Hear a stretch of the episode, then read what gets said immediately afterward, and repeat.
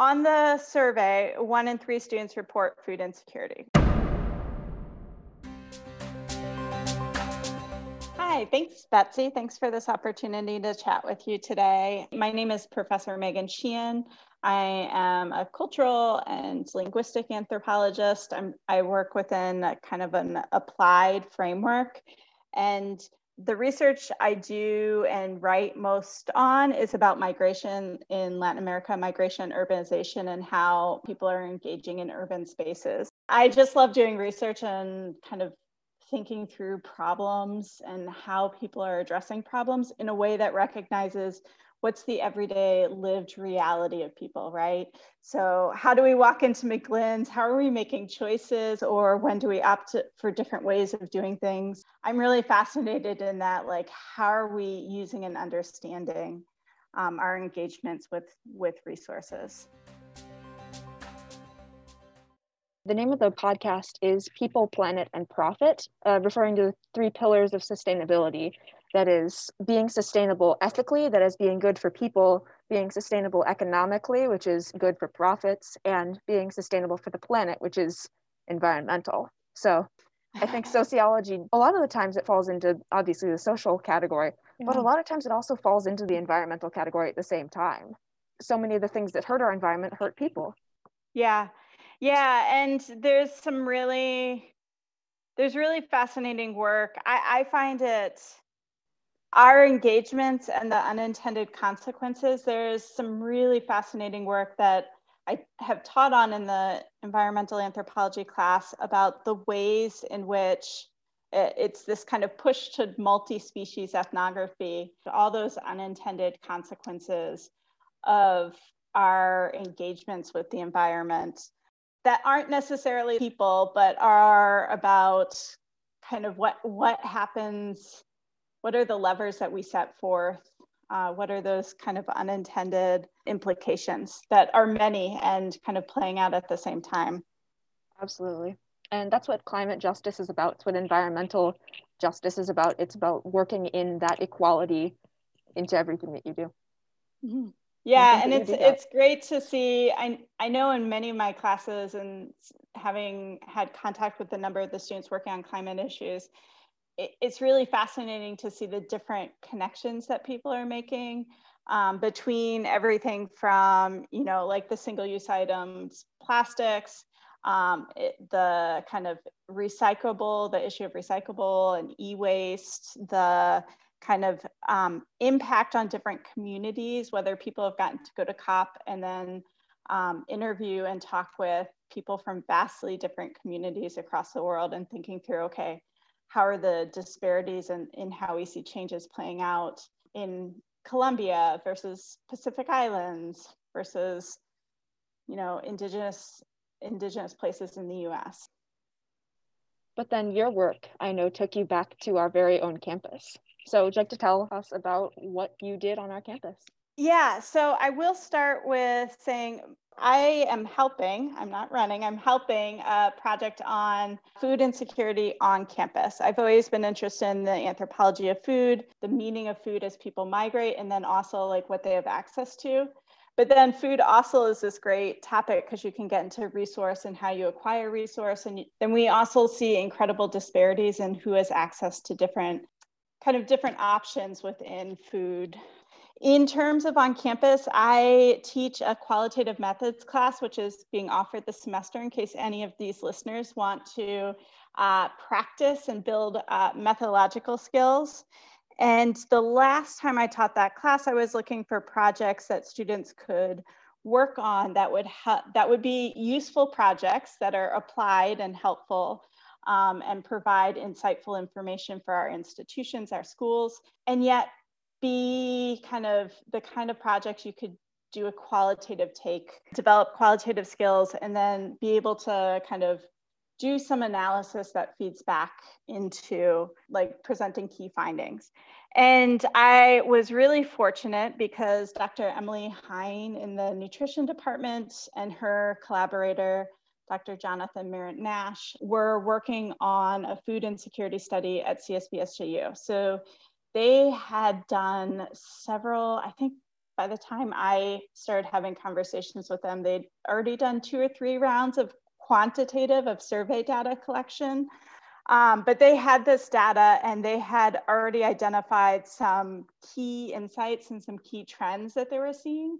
Um, and Emily Hein was like very interested in the partnering to be able to use qualitative data to help figure out okay we know we see certain trends right? So we know broadly that one third of students report food insecurity which is consistent with the national average. So we know csb sju if we look at the entire campus from that kind of big perspective student food insecurity is about the same as other campuses which remains consistent despite it being a private school and rural, right? We could also see certain trends that relate to the way the food system and the meal plans are done at CSBSJU. So we see the most food secure groups being those first and second year Bennies and the most food insecure groups being those first and second year Johnnies, linked to the way that the at the time the default plan was the block plan. I should also note that our qualitative data is still, we're still kind of finalizing analysis. We collected data up until COVID forced us to be online, and the era and the dining services pre-COVID and post-COVID are, are very different, right? So we opted not to continue interviewing this year because we understand that dining services has has had to change significantly. So the the the data wouldn't be the same, right? We did about 50 in the 50s of uh, interviews and when I say we, we actually, there's an amazing team of undergraduate researchers who've been working on this. Many of the interviews were done by students um, who also were very helpful in the coding, helping develop a code book and doing some of the initial analysis. Professor Emily Hein is on sabbatical this semester, and she has worked with me on the qualitative stuff she worked with Professor Jonathan Merritt Nash on the quantitative stuff, which they're still publishing too. So it's kind of like two branches. Um, Emily is the one who's on both sides and is also the one who's been working with a, a number of the institutional stakeholders involved who are really ha- have been in, involved in conversations from the beginning because they really want to address this in the kind of best way that makes sense for everyone and that recognizes the like economic limitations right? So professor emily hein would be the one to talk to if you if you want to know more about the institutionals although what that's going to look like you know next year post covid like or in the reality that covid shaping is is still uncertain so so if I were to ask you a question about mm-hmm. what are the institutions fixing about their policy? I know, well, I know we see a lot of different ways, especially I was really struck, especially in the student interviews, by the the ways that students are looking out for each other informally, either punching people in, especially using kind of like those first and second year bennies who have access to kind of more resources, are using them to like help and to bring other people into dining services. We see when people know that other people are, are struggling, we see lots of sharing of food, sharing of punches. Some of our uh, amazing student um, researchers are RAs, and so it, it sounds my understanding is that RAs and then the residence hall directors understand that there could be scarcity or someone you know, the first and second year Johnnies who have used up all their punches and it's only November. One of the things that used to be a challenge and I think has changed in this COVID time is during breaks. And I think that that actually has changed in, in, a way that makes it more accessible. The other thing that I know is a major challenge that students reported was access to rides to grocery stores. And so prior to this year, I believe that there was discussion of a program to try and do some more ride shares. Um, we see informal ride shares, people offering to help bring their friends to inexpensive grocery stores, but um, and there is the link that used to go. I don't know if it's still going in this kind of era of COVID. What you said earlier about the what it really looks like on the ground, you know, seeing someone walk into McGlynn's and being able to diagnose that as food insecure. Oftentimes, people don't see their own behavior as food insecure, right? They won't report food insecurity um, and they won't kind of they they won't talk about it right if you ask someone oh have you ever experienced food insecurity they'll say no but then you know maybe a half an hour later they're talking about how you know every week they're trying to make every punch into two meals right like going to mcglynn's and getting a foot long um, and then being able to use that as two meals people spoke a lot about the ways that they're really economizing and trying to stretch meals and plan to kind of get as far um, on those meal plans as possible. Like I was absolutely shocked when the kind of first interview I was in, a student talked about donating plasma to like be able to have money and then they'd buy groceries with the, the money from donating plasma. And that came up in a number of interviews. Like that really as a faculty member it's something i never would have imagined right?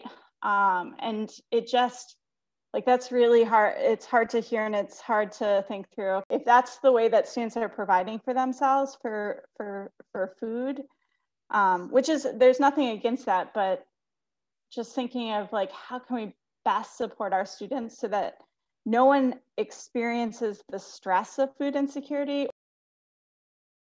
I actually really liked what you said right there about the the definition of food insecurity. And i might ask you another question so you can say that definition again.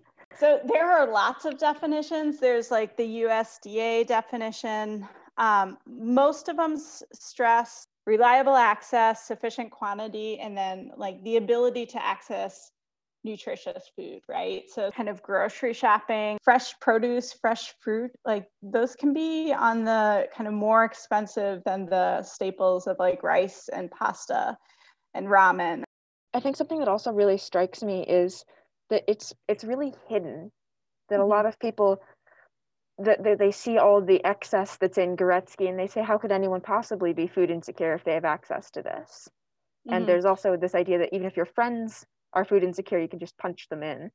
Yeah, it, it is hidden. And it's also I, like, I think people under, understand it at some level and talk about it, but maybe not in the terms of like food secure, food insecure.